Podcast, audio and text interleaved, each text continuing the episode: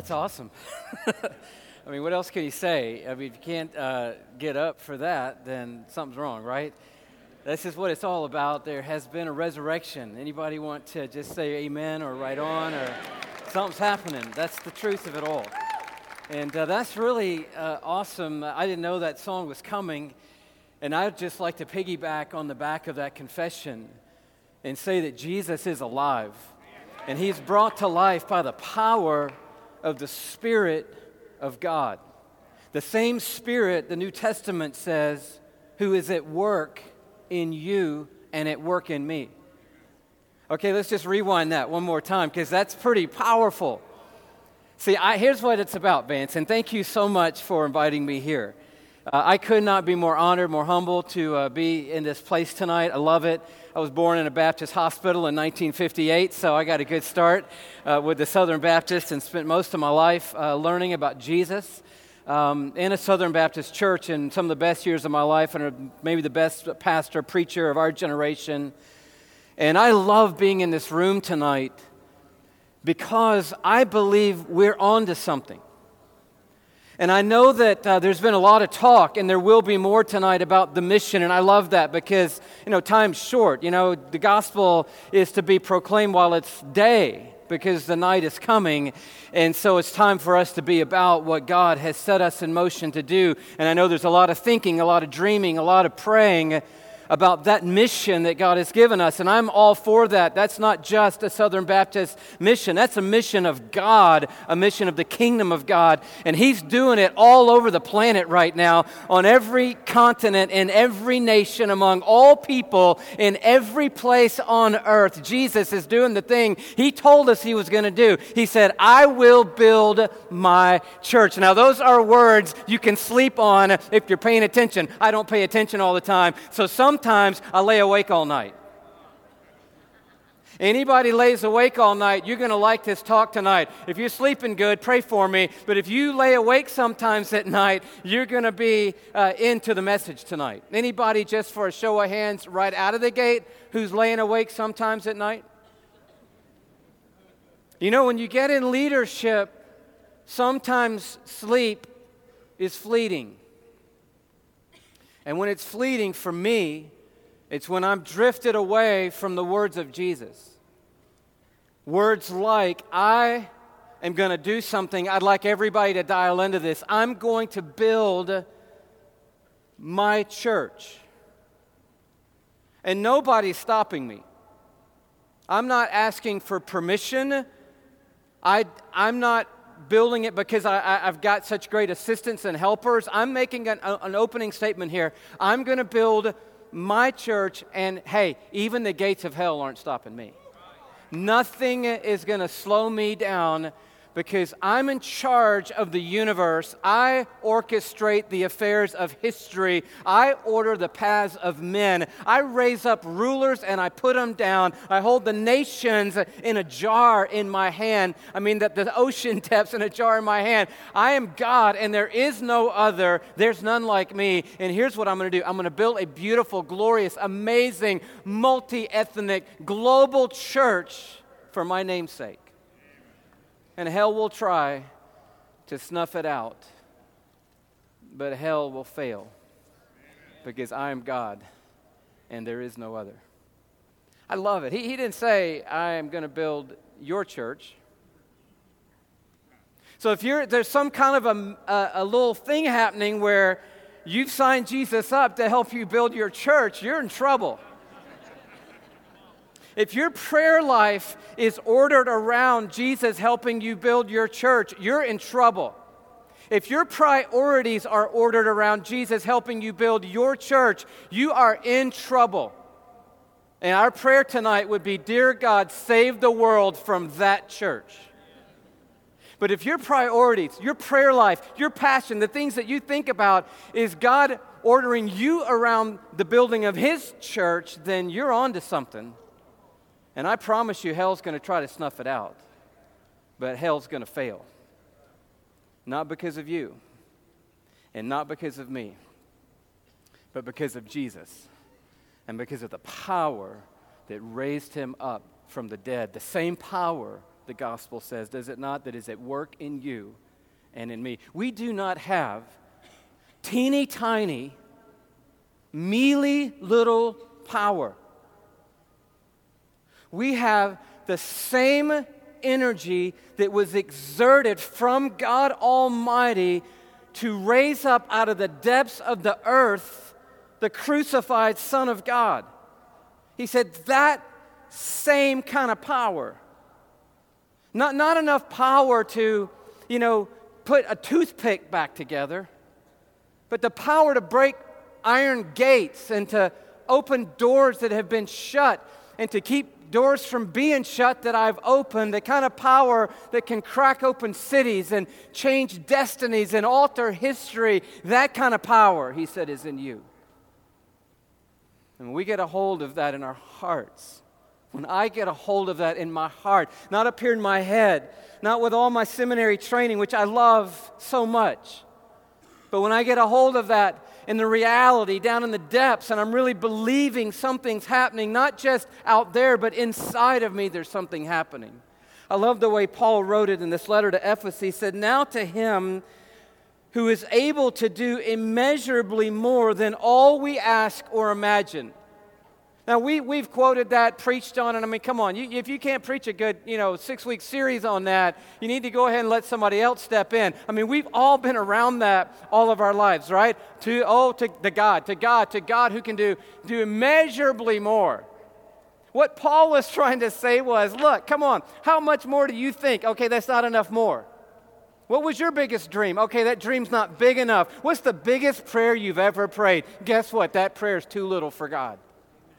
He can do immeasurably more than anything we ask of Him or stuff we're even dreaming about and we're not even sure we're ready to start asking Him for yet. He can do more than that. And He said, here's how He does it He does it according to His, say it with me, power that is at work within us. So to Him, be glory in the church and in Christ Jesus throughout all generations, forever and ever. Amen.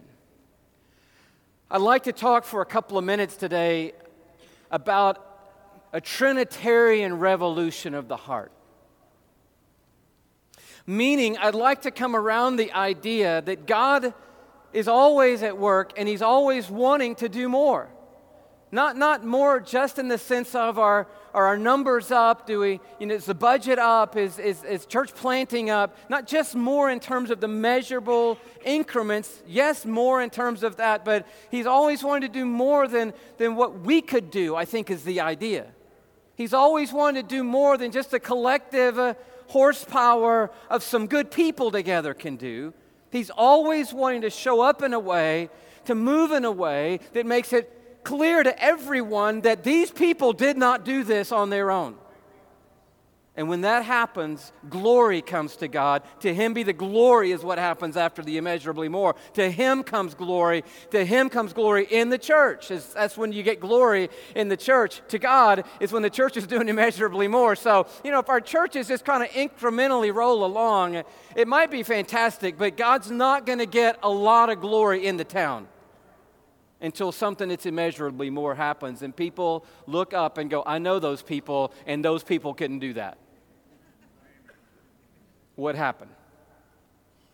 And people say, I'll tell you what happened. There's, there's something called a Trinitarian revolution happening in our midst.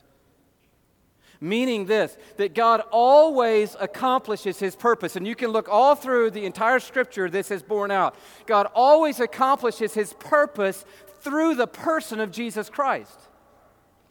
In fact, you know, it just was a kind of a mini revelation for me a few years ago because I always read Genesis. In the beginning, God created the heavens and the earth. But really, in fact, in the beginning, Jesus created the heavens and the earth. I mean, you know that.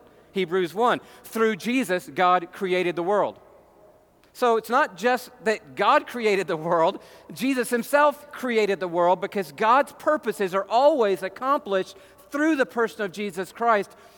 We usually amen right there and take a big pause and an offering right there. But that's not the Trinitarian revolution. The Trinitarian revolution isn't God always accomplishes his purposes through Jesus Christ. Amen. Hallelujah, brother. Let's get on with it. Now that's that's a Trinitarian double. That's that's, that's a two bagger. You're still on second base. He haven't made it around to, this beautiful mystery of God, which is the Trinity, which all of us who've been preaching, teaching, praying, and seeking God all of our lives still honestly can't really define in a real simplistic way. Oh, it's like water and vapor and ice. Yeah, no, it's really not. you know, it's a mystery. Can we just say it's a mystery? Is that allowed anymore? Can we just say it's a mystery? I like a mysterious God. I like just go on record tonight. I like the fact that my God is mysterious in some ways that I can't sum him up on a bumper sticker. He is the creator of the ends of the earth, this God we're talking about tonight. So I'm seeking and I'm growing and I'm digging and I'm getting pulling revelation out of this book, but this book leads me more often into these places called mystery where you just stand in awe and go, oh wow. Thank you for what I do know, and I just praise you for all the stuff I don't know. Because what I do know is enough to get me to life forever because you're the way, the truth, and the life, and that's the path I'm on. But that path is a mysterious path, and part of that mystery is the Trinity, and the Trinity is the plan. God's purposes are always accomplished through the person of Jesus Christ by the power of the Holy Spirit. Didn't hardly get any amens right there. Got so many more amens at the end of through the person of Jesus Christ. And I'll tell you why.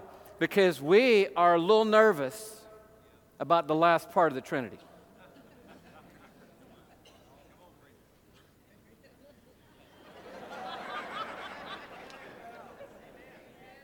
In fact, we're so nervous, Vance, that someone always will interject a phrase which has really freaked me out my whole life. Someone will say, and I don't know who the first person was, but he should have coined it, should have got a copyright on it, like, you know, they did that three-peat thing for the Lakers, and you could get all the royalties later. I don't know who the first person was that said this, but they said, you know what? If we get too involved with the Holy Spirit, before you know it, people will be what? Swinging from the chandeliers I don't know when I first heard that, but it went in me at a young age. And at a young age, I was quite a mischievous kind of person, and I thought to myself, I'd like to see that. Those are some strong chandeliers right there, because the ones I've seen, you get up there and grab on, and you know you're coming down, the chandelier's coming down, it's all coming down. So there's this kind of weird misconception that if we get too concerned about the Holy Spirit, things are going to get crazy, everything is going to go out of whack, people are going to start doing nutso stuff, people are going to start jumping over the pews. I've heard they also do that if they can't reach up swing from the chandeliers, and it's just going to go all bonkers, and we don't want that, right? And I'm like, what, what, what scripture is anybody reading? A couple things about the Holy Spirit I'd like to just interject tonight. Um, a, Sunday was Pentecost. And I'm sure you had a huge Pentecost celebration at your church.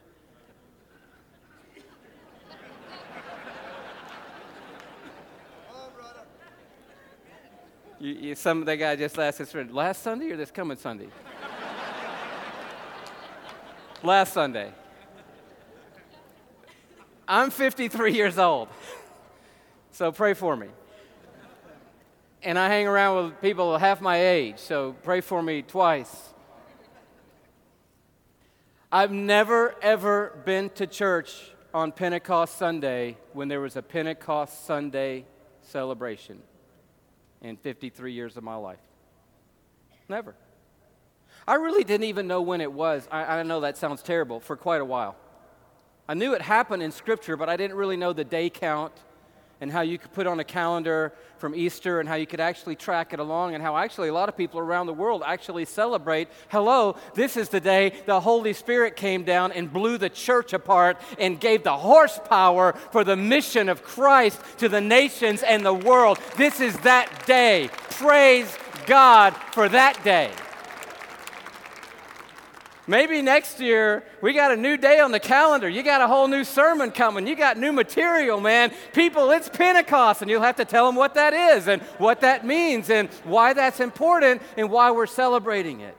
But when you celebrate Pentecost, you celebrate the Holy Spirit, you remember. You're getting back in touch with. It's a Trinitarian thing that brings the fruition of the plan of God. Just on the parallel note, in case anybody's nervous, and I doubt anybody is in this room, but in case anybody is nervous because we've spent too much time on the Holy Spirit, a couple of thoughts that really are important for me. John 14. The Holy Spirit leads us to truth. He doesn't lead us to crazy stupidity. He leads us to truth. Another place in John 14, he will testify. This is Jesus talking, by the way. So if you don't like people talking about the Holy Spirit, you're not going to like Jesus because he spent a considerable amount of time telling his followers somebody's coming and he has a name, and his name is the Holy Spirit, and he's going to absolutely rock your world. If you thought me being here was something, you're going to be blown away when he gets here. Literally. And when he said who he was, by the way, this is a small thing, Vance, and I, I know that it's a tiny thing, but it's important. The Holy Spirit is a person. Right. Amen? Right on. He's not an it. Now, in the Old Testament, he was an it because we didn't know better. And the Spirit would come and it would move among the people. But we've got more revelation, thank goodness.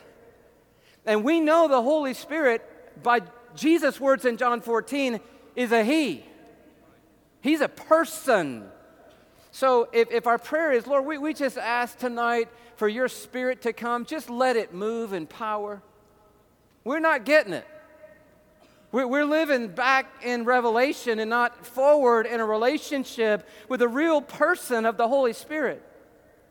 But here's the thing I love about the Holy Spirit, and it's mystery, I'm telling you. When the Holy Spirit comes, and this is how you'll know the Holy Spirit really shows up among people. When the Holy Spirit comes, He doesn't really want to make it all about the Holy Spirit. Now, come on, that's amazing.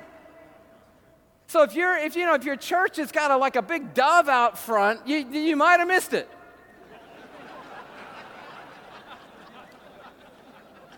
because when the dove comes, according to Jesus, John 14, he will testify of me. He's going to lift me up. He's going to exalt Jesus. He's going to push the Son of God into the forefront. He's going to make it all about the one who it's all about. You wait, well, they're all the same. I know, mystery. Isn't it awesome? And the Holy Spirit loves to testify of Jesus. So if you've got a spirit filled church, hello, you're not talking about the Holy Spirit all day long. People are talking about Jesus, and that's how you know the Spirit is on the scene and at work in the hearts of people. And when the city starts hearing Jesus' name and not your name, then the Holy Spirit's come on the scene. And he's starting to do immeasurably more than people could ask or think. It doesn't matter at the end of the day, does it? If anybody ever knows our names. But being a pastor is a tricky road. And it's full of temptation. And one of the greatest of the great temptations on that road is to make a name for myself. I'm going to say something really honest, and you can just let the Holy Spirit deal with it. But I, I, I've rarely seen people at times who are so concerned that people know that their name's right. And I, I mean, it's just, I, I'm, I'm not saying it's right or wrong, good or bad. I'm just saying a lot of times when you come by a church, the first thing they want you to know is what the pastor's name is. Before you know anything else. As if anybody who is in desperate, dire straits internally and imploding from who knows what that's cratering their lives really cares who I am. oh, who? What, what's his name? Louis? Oh, okay. Well, I'll give that a shot. So I'm, I'm sort of semi Greek Italian, so that sounds like a place I'll jump into. And so, if somehow, and I'm talking about me, I'm a rookie pastor, so I'm here on thin ice under immense humility. You're not going to hear me talk about growing your church, um, tweaking your church, revolutionizing your strategy, because I could sit at every one of your feet for hour after hour after hour and just let you pour into me the lessons you've learned walking down the road of pastoring a local church. I've pastored a movement all my life, but I've only pastored a local church for about two and a half years now. Completely different.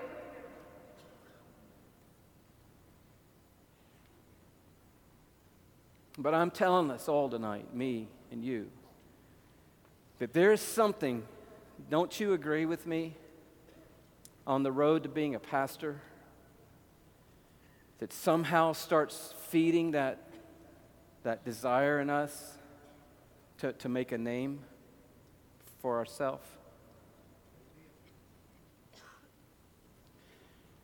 And when that's present, honestly, there isn't the operation of that beautiful, powerful Holy Spirit of God who couldn't give a rip about making my name great, but who breathes out unstoppable power to make Jesus' name known in the face of hell itself.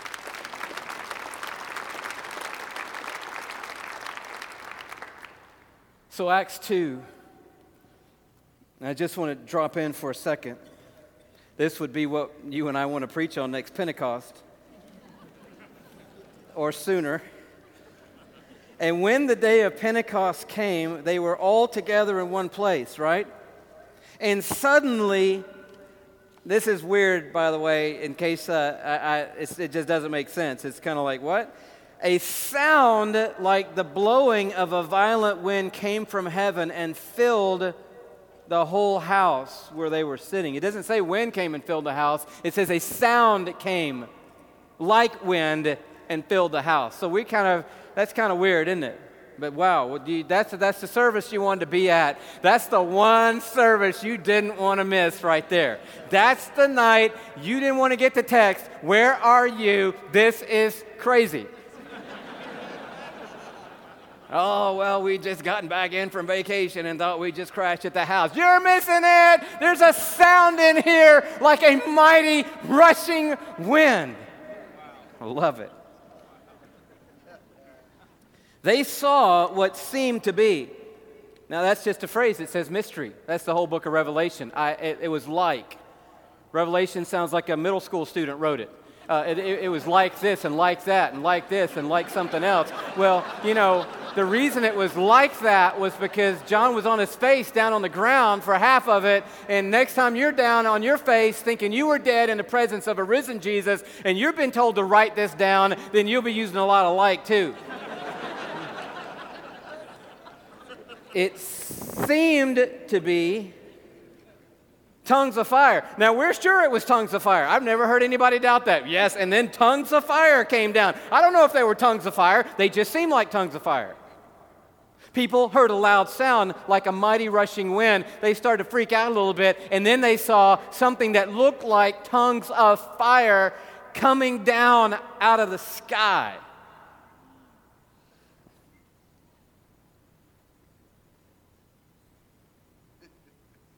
They separated, and here's the kicker, and came to rest on each of them. It wasn't just a light show. It wasn't just a show of force, it was a specifically intended personal promise coming to pass. And it says the fire came on each of them. Isn't that beautiful? Because you got that one Holy Spirit person at your church. Amen. Thank you. Let's all pray for our brother. We can feel that just even in the amen, what he's dealing with.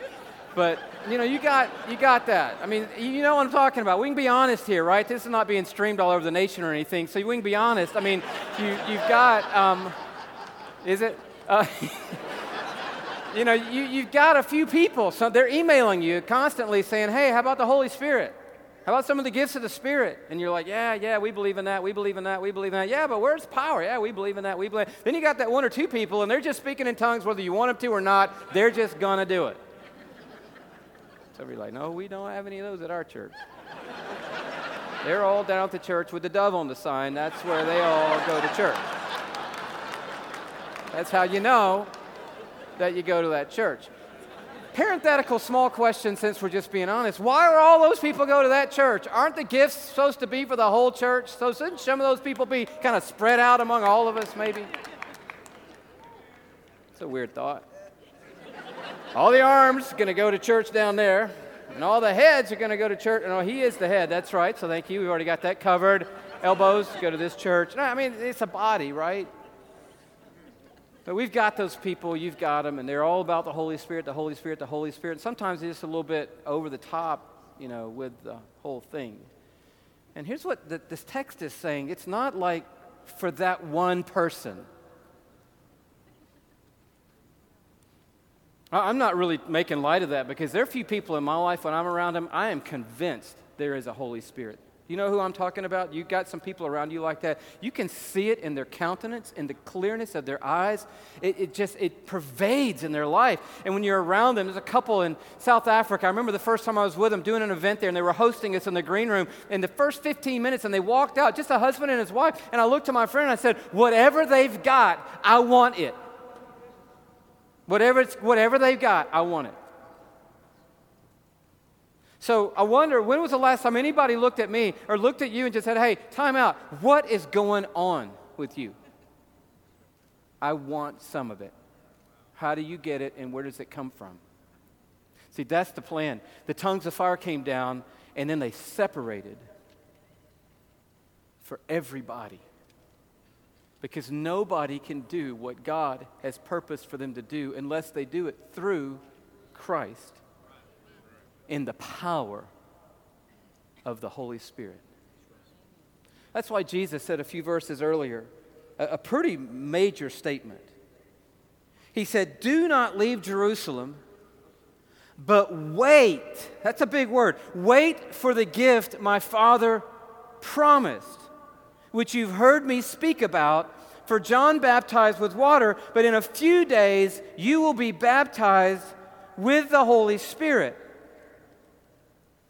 And then verse 8 comes along and says, But you will receive power when the Holy Spirit comes on you, and then you'll be my witnesses here in the city and in this area and everywhere. And Jesus is, I, would love to be able to see this on DVD. He's probably looking straight at Peter. Wait.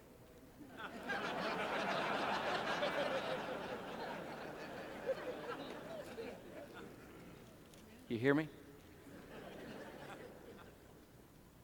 Don't go anywhere until the Spirit comes. And when He comes,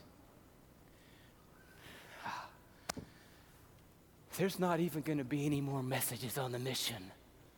Because when the Spirit comes, people get going.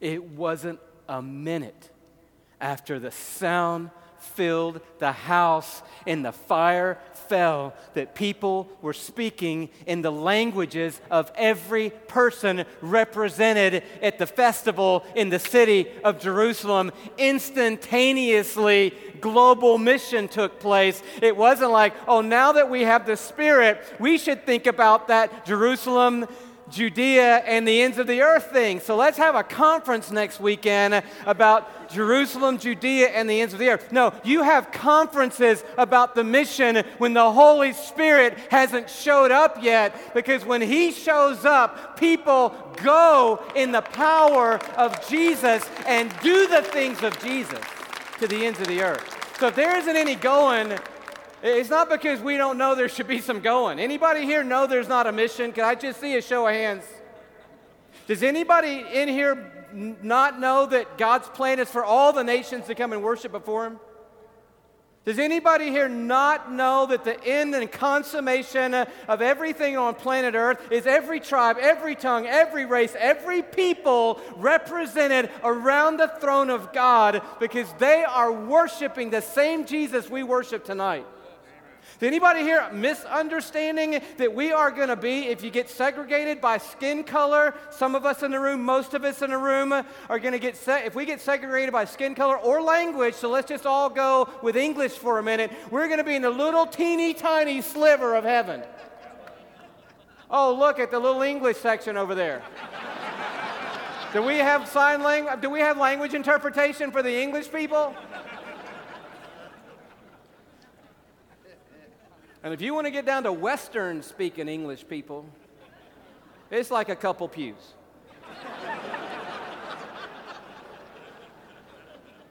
no, am I, am, I, am I making that up? Am I being facetious? Am I trying to be dramatic? No. You been to Africa lately? Come on with it. Anybody been in South America? Anybody seen what God's doing across the continent of South America? Anybody been uh, in Asia? Oh, my goodness. China? Oh, come on. I mean, we're like China. Oh, poor China. Oh, poor China. Here's our two pews of Western English speakers, and China's got like a 18 football fields full of people. That's kind of like right now. And the Spirit of God, the Holy Spirit, is alive and well in China, and hell is not going to stop Jesus from building an amazing church there.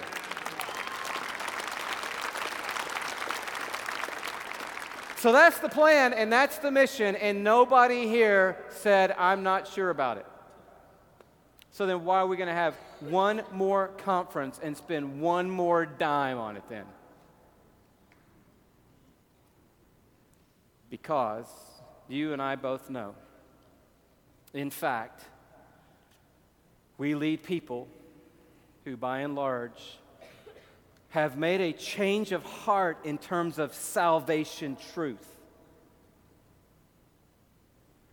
The gospel, which we love so much, the one and only gospel, the unique offer of grace and mercy from God, is this that you and I could do nothing. Because sin didn't make us bad, sin made us dead. And dead people can't do a thing for themselves. Our gospel is not self improvement through Jesus. Our gospel is not, I needed a hand and Jesus helped me out. Our gospel is not, I needed a, you know, that extra little nudge, and Jesus, boy, he just did it for me. Our gospel is, sin made me completely, utterly helpless, devoid of the ability to be good enough righteous enough, holy enough. I couldn't breathe life into my own dead lungs. I had to have a living soul breathe life into my dead lungs. And praise God, Jesus, by the operational power of the Holy Spirit, was alive when I said, Come in. Jesus Christ and breathe life into my dead lungs. And He did. And I started breathing with the breath that Jesus was giving me. That's the gospel I did how much? Zero. God did everything. And a lot of the people that we're leading have come to embrace that idea. They, have come to embrace that thought that, that, the, that my life changed around the cross, right? And it changed around the fact that someone died in my place. My wrong was suffered by an innocent man who became guilty on my behalf so that God could write my wrong in his book to his glory for his praise. And by his gift and his operational work, I came alive free, forgiven, clean, and brand spanking new, the righteousness of Christ, like a robe wrapped around me forever and ever and ever. Praise God, I'm a believer and I'm alive in Jesus. But that's all they're celebrating. And somehow they're trying to work out how then to live. There, there is a, a very important question that, that we've all asked in our lives to people who are not yet connected to Jesus Christ. And it is if you die tonight, do you know for sure that you'd go to heaven? That's an important question, is it not? But a more important question might be since most of us aren't going to die tonight, if you wake up tomorrow, are you going to have what it takes to be a different kind of husband, to walk through a minefield of temptation, to be able to endure the arrows that are come flying at you from every side, and to have a renovation of heart attitude that's supernatural in scope.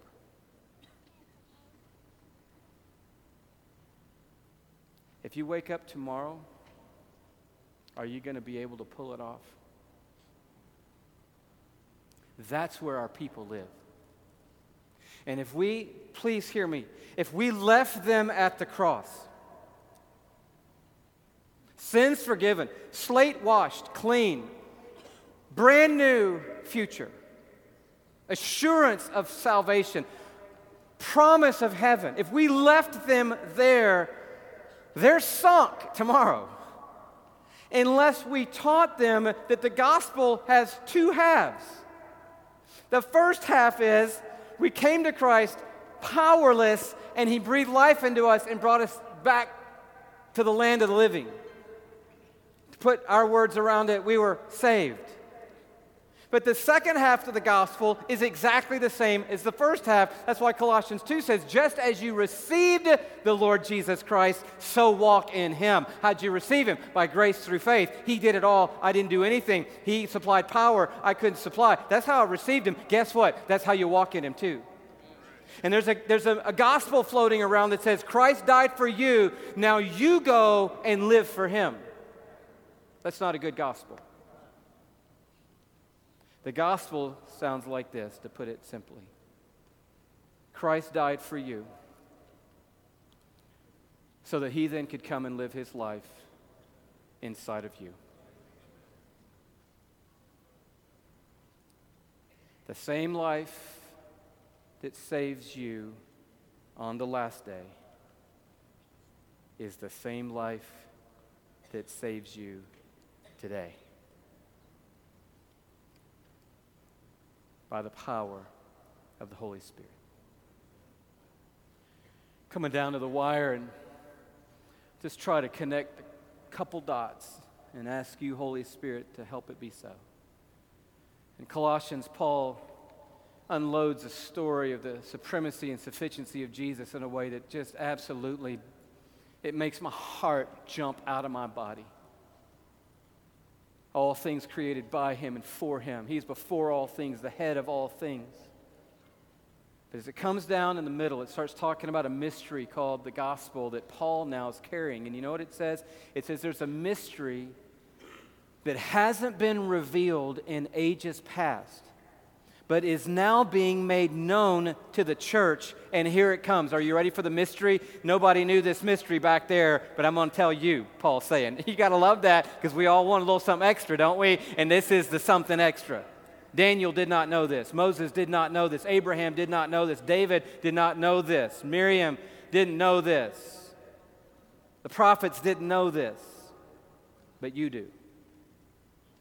Here's the mystery that's been revealed and hidden for ages past, but it's now being made known to the church. And it is, quoting Colossians 1, Christ in you, the hope of glory. That word in, two simple little letters, is such a profound and powerful truth. It doesn't say the mystery is Christ and you, the hope of glory. Come on, Jesus, we are a unstoppable team. Take my hand. Come on, hell.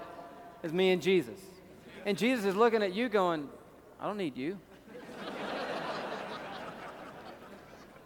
He's looking right at you going, No, it's not like me and you. He's not fired up about me and you. He's fired up about me in you, not me and you.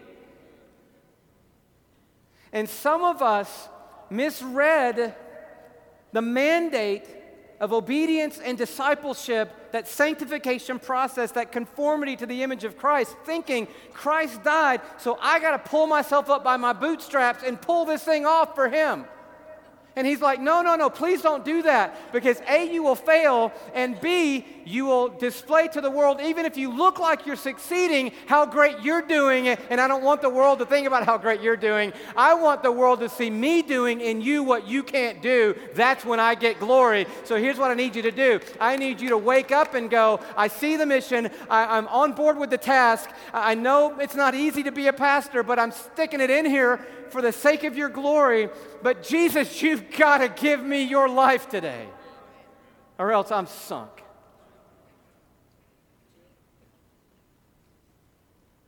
And so I'm going to walk. You start talking about grace too much, and there's always one person going to raise their hand. They're a different person than the chandeliers, but they're in the same kind of little community group Bible study together. One person going to raise their hands and go, I hear all your grace talk. Well, what are we supposed to do? Just sit down in the easy chair of grace and wait till God does it? We're supposed to work, brother.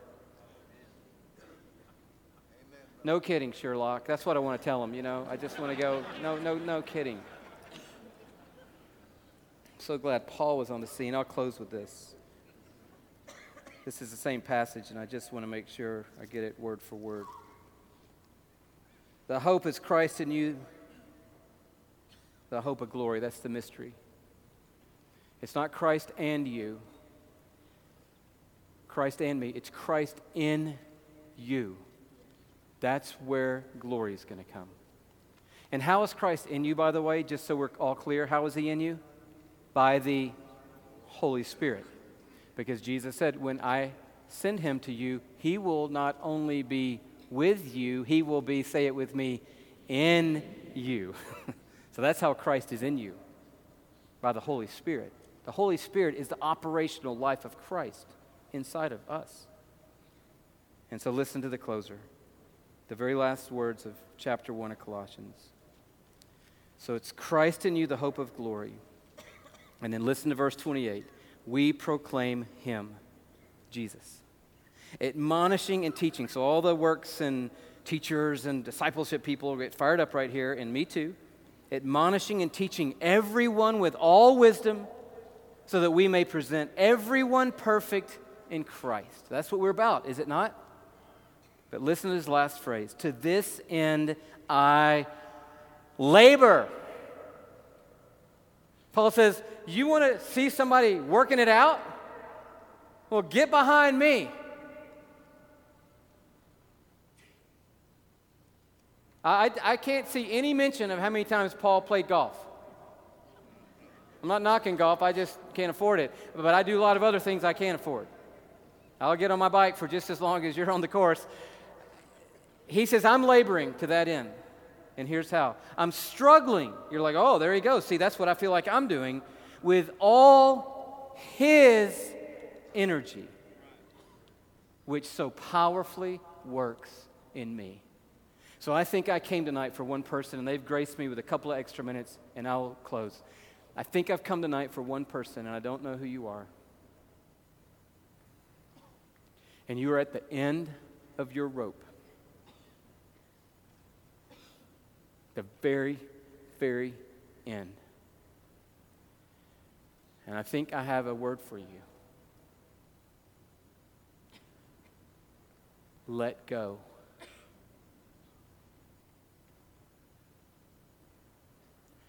And find in the free fall that Jesus really is enough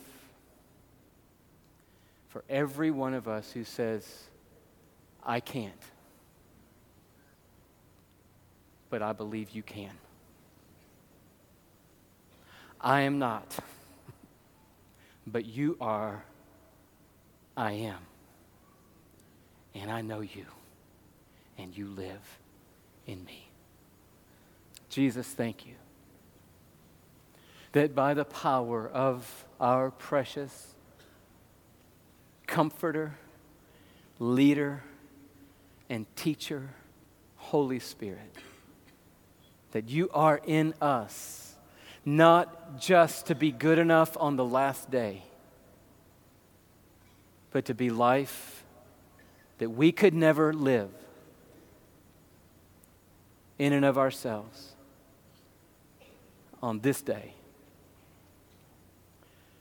And so, to anybody whose gospel is I'm mustering the strength to hang on, I pray that you'd give them freedom tonight to let go and to fall into the trueness of real grace that they will not know until there is nothing but grace between them and you.